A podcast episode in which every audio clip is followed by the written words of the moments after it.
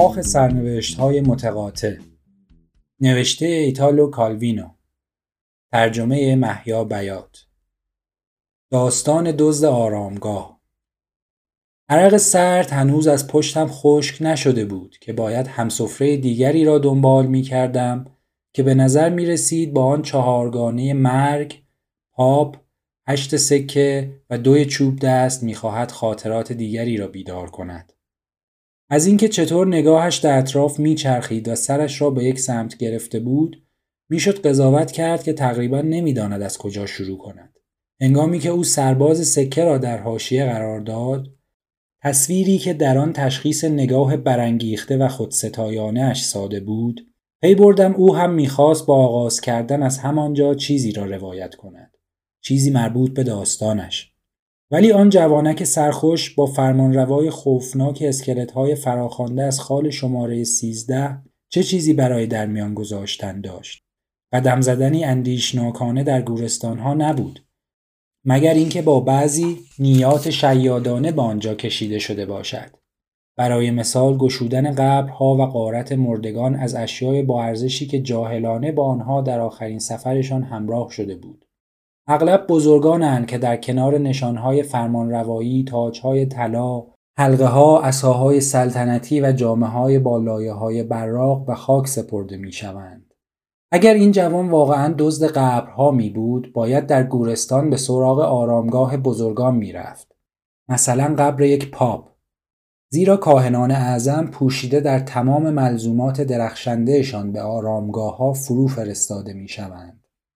دزد باید در شبی بدون ماه پوشش سنگین قبر را با اهرم کردن 2 چوب دست بلند می کرد و در آرامگاه پایین می رفت و سپس راوی آس چوب دست را کشید و حالت بالا رفتن به خود گرفت، مانند چیزی که رشد می کند. برای لحظه‌ای شک کردم که همه حدس‌هایم اشتباه بوده، از آنجا که آن حالت به نظر می رسید با فرو رفتن دزد در قبر پاپ در تضاد باشد.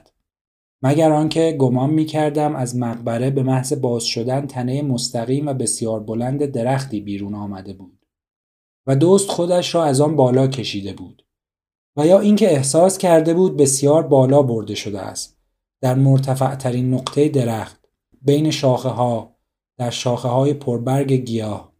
او احتمالاً تبهکار بود، اما دست کم خوشبختانه برای روایت کردن خودش را به اضافه کردن 1 تاروت به بقیه کارت ها محدود نمی کرد.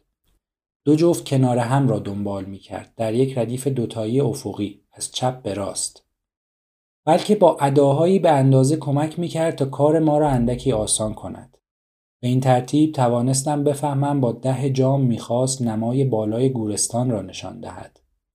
همانطور که خودش آن را از آن بالاترین جای درخت می نگریست.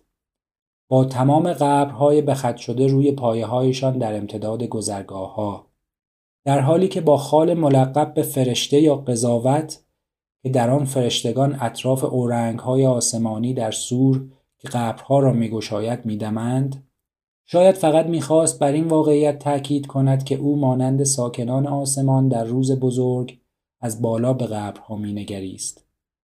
قهرمان ما در مرتفع‌ترین نقطه درخت خودش را مانند کودکی خیره سر بالا می کشید که به شهر معلق رسید. به هر صورت من این خال بزرگ را اینگونه تفسیر کردم که در این دست تاروت با شهری شناور روی موجها و ابرها به تصویر در آمده است که 2 کودک برهنه بالدار بالا می کشندش. شهری بود که سقفهایش صورت به صورت طاق آسمان می سایید، به مانند برج بابل در گذشته، همانطور که با خال بعدی به ما نشان داد.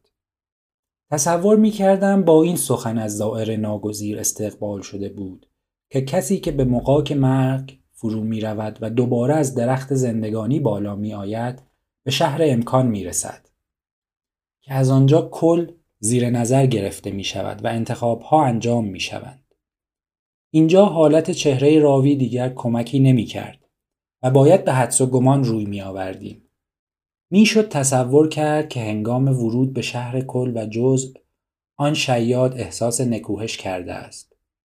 ثروت میخواهی؟ سکه یا قدرت، شمشیر و یا خرد، جام. زود انتخاب کن. فرشته مقرب سختگیر و درخشانی بود، شوالیه شمشیر، که او را مخاطب قرار میداد. و قهرمان ما سریع فریاد زد: ثروت را انتخاب میکنم، سکه، چوب دست ها از آن تو هستند. این پاسخ فرشته مقرب سوار بر اسب بود، در حالی که شهر و درخت در مه ناپدید می شدند و آن دزد روی آواری از شاخه های شکسته سقوط می کرد.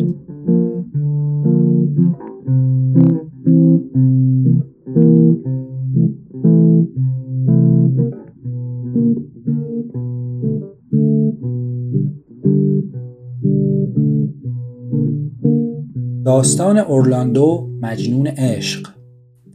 حالا تاروت‌های روی میز شکل مربعی بسته به خود می‌گرفتند که در مرکزش پنجره‌ای همچنان خالی بود. یکی از همسفره‌های شام که تاکنون غرق در افکارش بود، با چشم‌های سرگردان رویشان خم شده بود. جنگجوی غول‌پیکر شانه‌هایش را طوری بالا می‌انداخت که گویی از سرب باشند و سرش را طوری تکان میداد که انگار سنگینی افکارش پشت گردنش را شکسته باشد. بیشک ناراحتی عمیقی روی دوش آن فرمانده که باید اندکی پیش رعد کشنده‌ای در جنگ می بود سنگینی می کرد. تصویر شاه شمشیر را که می کوشید جنگاوری گذشته و افسردگی حال حاضرش را در یک شمایل منتقل کند، به حاشیه چپ مربع بالای ده شمشیر نزدیک کرد.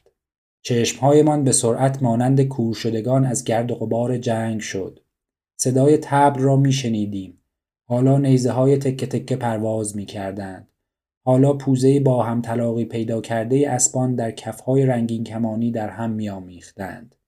حالا شمشیرها گاه از لبه بران و گاه از پهنا، گاه به روی لبه بران و گاه به روی پهنای شمشیرهای دیگر ضربه می زدند. و آنجا که حلقه دشمنان زنده روی زینها می جهیدند و در بازگشت به جای زینهای اسب در گور می خفتند.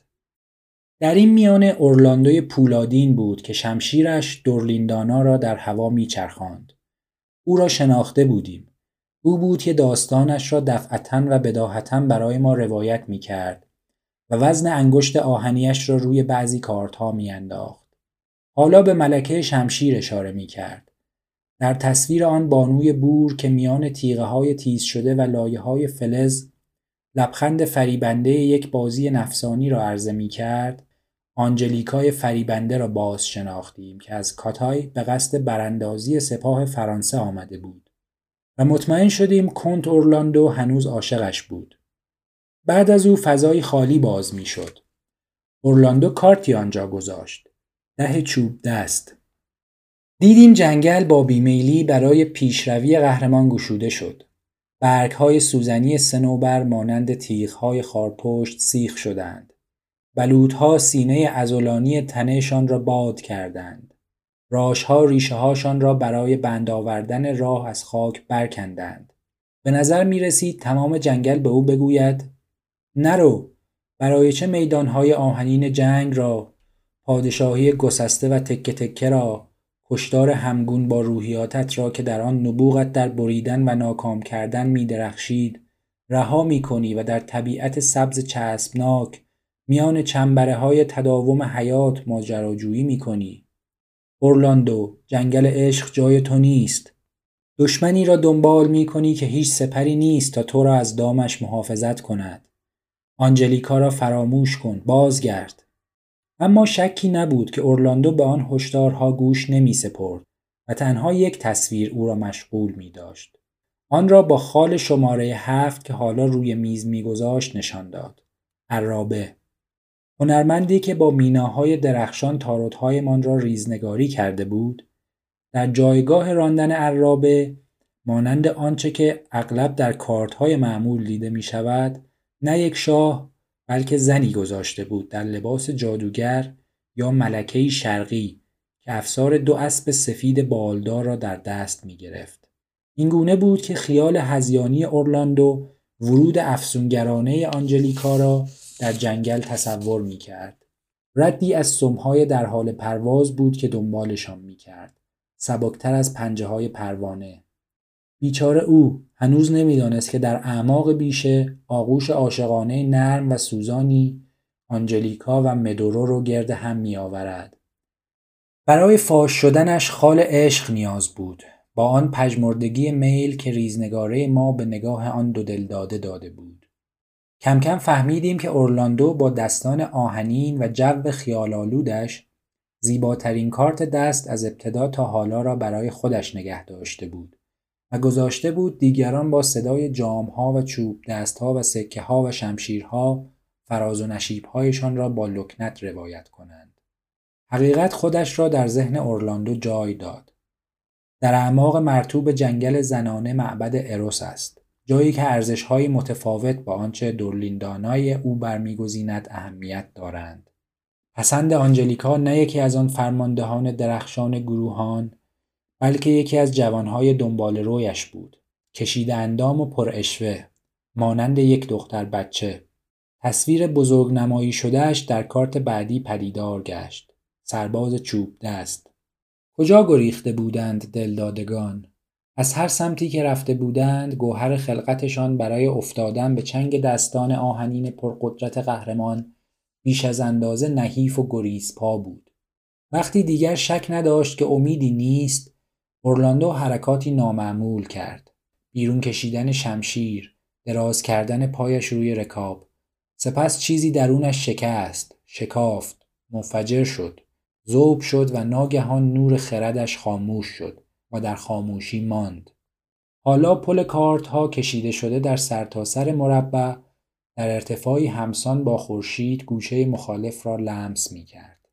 حال آنکه پهلوان تنومند مسیحیت که جنون به تاریکی فرو برده بودش آرمیده بود، خدای عشق به آسمان می گریخت و نور خرد اورلاندو را با خود می برد و بر فراز سرزمین فرانسه که کفار به مبارزه طلبیده بودندش، روی دریا که کشتی‌های اعراب بی هیچ مانعی آب را می شکافتند پرواز می کرد. کارت قدرت ردیف را می بست. من چشمانم را بستم. سینه‌ام تماشای این برترین سوار نظام را که به یک انفجار کور زمینی مانند یک گردباد یا زمین لرزه بدل شده بود تاب نمی آورد. همانطور که زمانی دورلیندانا سپاهیان مسلمان را قلع و قم کرده بود، حالا بدین سان چرخش گرزش حیوانات درندخوی را نابود می کرد که در هرج و مرج این اشغال از سمت آفریقا از سوی سواحل پروونزا و کاتالونیا گذشته بودند. ردایی از موی گربه‌سانان گندمگون و رنگارنگ و خالدار جایی را که او می‌گذشت می‌پوشاند. نه شیرهای هوشیار، نه ببرهای کشیده، نه پلنگهای منعطف، هیچ کدام از آن قتل عام جان سالم به در نمیبرند. بعد نوبت به فیلها رسید، به کرگدنها و اسبهای آبی. لایه‌ای از پوست کلفت میرفت تا اروپای خشک پینه بسته را ستبر کند. انگشت آهنین نکته‌سنج راوی به سر خط رفت، یعنی شروع کرد به هجی کردن ردیف زیری و آغاز از سمت چپ. در پنج چوب دست در هم شکستن تنه‌های بلوط ریشه‌کن شده به دست آن شیدا را می‌دیدم و می‌شنیدم. حسرت می‌خوردم بر بیهودگی دورلیندانای معلق مانده در جنگل و فراموش شده در هفت شمشیر. دلم می‌سوخت بر اتلاف نیرو و ویژگی‌هایش در پنج سکه که بر حسب شرایط در فضای خالی اضافه شده بود. کارتی که او حالا وسط می‌گذاشت ماه بود. درخشش سرد روی زمین تاریک. یک نیمف با چهره دیوانه‌وار دستش را به سمت داس طلایی آسمان بالا می‌برد، مانند آنکه چنگ بنوازد. حقیقت این است که سیم پاره شده از کمانش آویزان است. ماه سیاره‌ای شکست خورده است. زمین اشغالگر زندانی ماه. اورلاندو رهسپار زمینی می‌شود که حالا وابسته به ماه است. کارت دیوانه که بلا فاصله بعدش به ما نشان داده بود، فصیح ترین مضمون را داشت. حالا بزرگترین گره خشمش را بیرون میریخت. با گرزی روی دوشش مانند چوب ماهیگیری، لاغر مانند اسکلت، ژنده پوش، بدون شلوار، سری پر از خاشاک، روی موهایش هر چیزی از هر قسم چسبیده بود.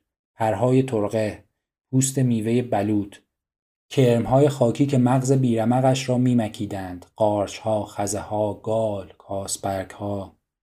این است اورلاندو که در دل آشفتگی‌ها فرو رفته بود. در مرکز مربع تاروت ها و مرکز دنیا، در نقطه تقاطع تمام ترتیب های ممکن.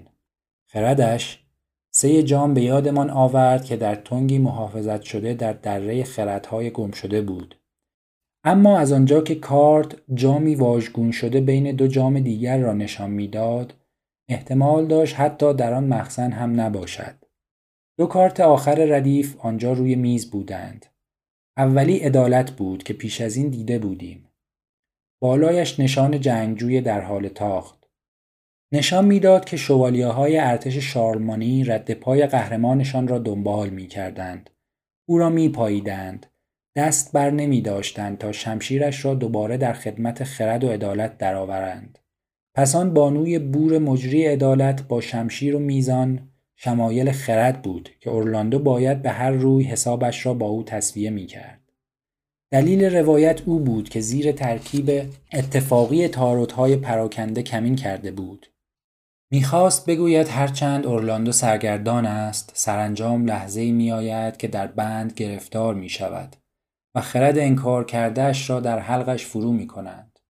در آخرین کارت قهرمان در بند با سری رو به پایین مانند کارت به دار آویخته دیده میشود و در نهایت چهرهش با وقار و درخشان شده است، با چشمانی چه بسا شفافتر از هنگام به کار بستن خردش در گذشته. چه میگوید؟ میگوید مرا همینگونه رها کنید. همه جا را گشتم و فهمیدم دنیا باید وارونه خوانده شود. همه چیز روشن است.